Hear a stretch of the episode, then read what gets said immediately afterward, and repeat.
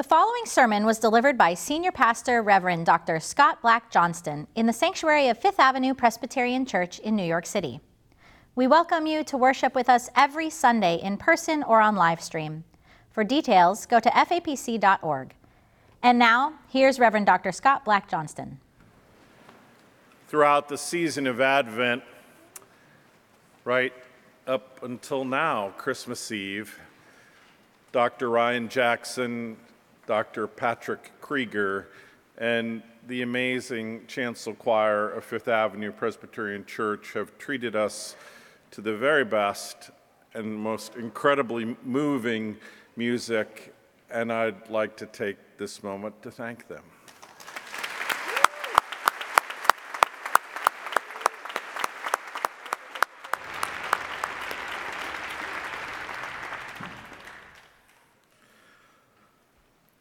and Ryan Jackson for doing the Coventry Carol right before I have to preach. You are in so much trouble. Let us pray. God of wonders, on this holy night, light the path for us. Grant to us, O God, amid all of life's jump scares and bewilderments, a moment of peace. Give us the courage and the wisdom to pause right now, to set our feet flat on the floor, to take a deep breath, and for a moment to focus on this story, your story, our story, tonight's precious sacred story. Amen. So, this past Tuesday, I received an email. Like so many late December emails, this one wanted me to make a purchase. It started by pointing out the very few shopping days left in the season and then it oh so helpfully offered a way for me to escape holiday disaster. The succinct banner across the top of the email conveyed all of this in just three urgent words.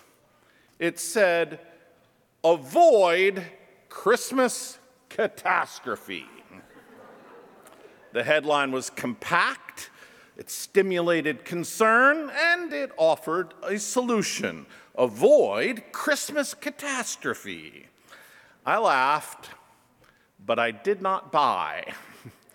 Instead, the advertisement got me thinking. It put a peculiar holiday truth in front of me, and the truth goes something like this Something in us likes to flirt with the prospect of a Christmas catastrophe, whether it be at the hands of that miser, Ebenezer Scrooge, or Rudolph's malfunctioning nose, or, or those inept thieves in Home Alone. We like to tell tales in which Christmas verges on failure. We tease ourselves. This precious moment could be stolen by a Grinch. Perish the thought. Or maybe not. The roots of our discomfort, our seasonal catastrophizing, run deep and dark.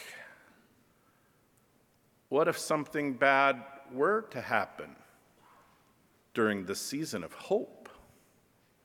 What if something awful were to wreck this and every Christmas? Here, our tradition reaches out and takes our hand. Don't let those twinkly lights get you down. God is ready, it testifies. God is ready for our deep, dark worries.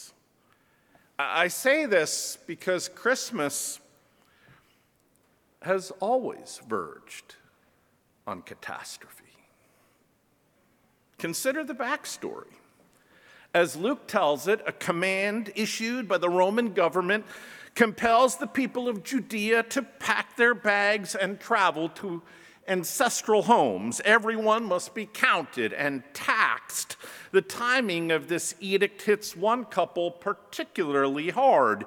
She is nine months pregnant. Road trip to Bethlehem was not on her birth plan. The challenges faced by this couple don't stop there either.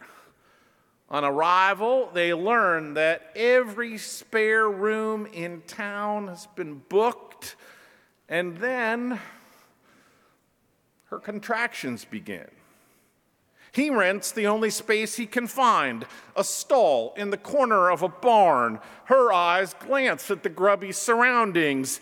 This is not a place that either of them imagined having a baby. Luke gives it to us straight. Christ's birth teeters on the edge of catastrophe. And down through the years, 2023 years, Christ and Christmas have maintained this precarious vibe. Christmas arrives in the midst of turmoil. Through wars and famines and an incalculable number of personal tragedies, Christmas has never waited for everything to be calm and bright. It just comes. This year's no different. We wind our way toward Bethlehem through a landscape that some characterize as perma crisis. Our hearts worry over the health of the planet. Fresh images of violence and human cruelty tromp through our heads. People whom we love struggle. We struggle.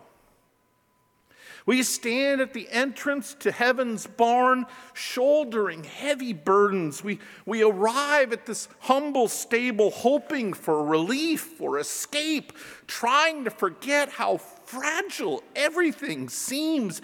And then what should return our humble gaze? There, nested in straw, more fragility. Fragility incarnate. And this is the strange good news of Christmas. Instead of magicking us out of travail, God enters into it with us. Emmanuel. The Gospel of Luke tells us this shocking truth by, by zooming in on Mary, Joseph, and their luminous baby. The, Gospel of John conveys the same truth by zooming out. On Christmas Eve, John goes big. He pictures a, a cosmic clash, the eternal struggle between light and darkness. To engage this struggle, says John. God is going to enter our catastrophe making world. God is going to speak a word for us, a, a poem, a, a, promise that will put on flesh and, and walk around amongst us. This word is, is heaven's embrace, and, and, and God will not wait for everything to be perfect before embracing us. John puts it like this the light shines in the darkness, and the darkness did not overcome it. Now, curiously, unfortunately, we may think, the gospel does not say the light came into the world and the darkness, well, it took one look at the light, it turned tail and ran.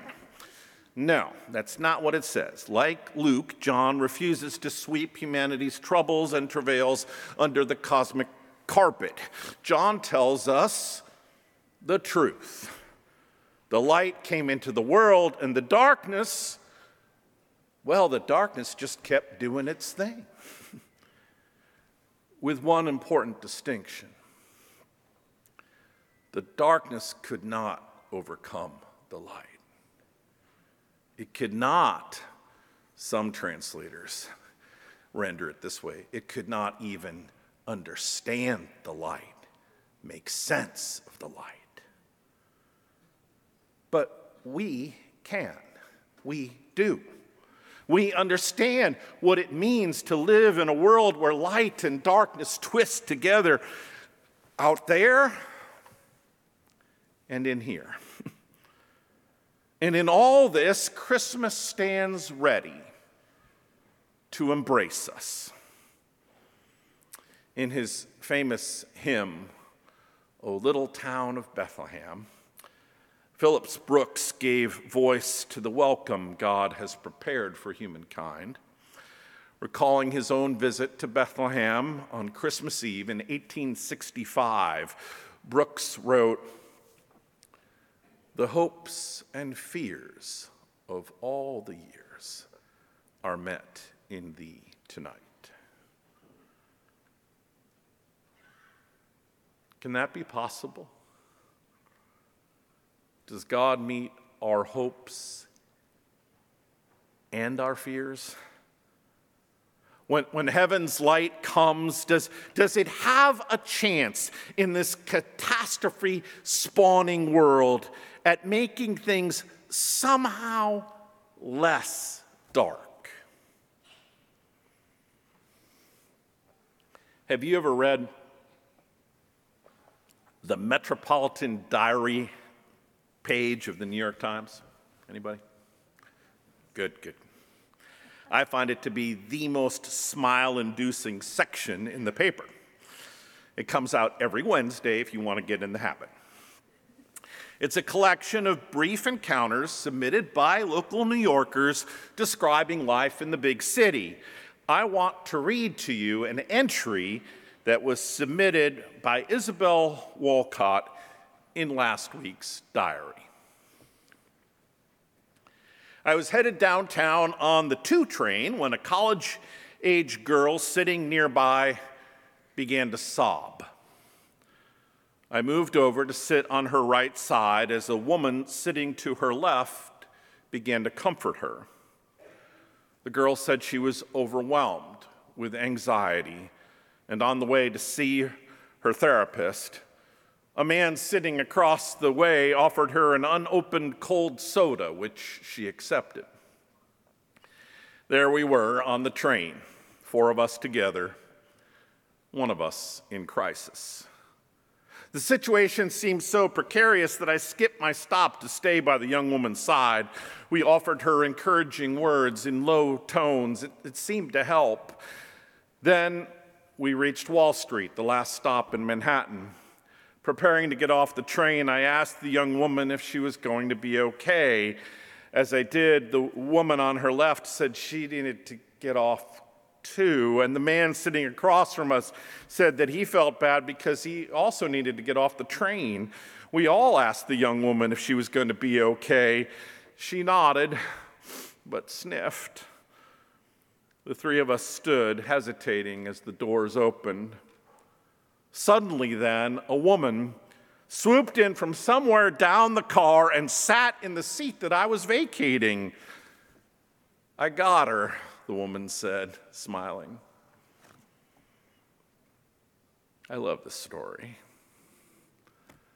It's filled with that peculiar New York goodness. Strangers who act with surprising empathy. They don't make everything better everything perfect, but they do exhibit solidarity.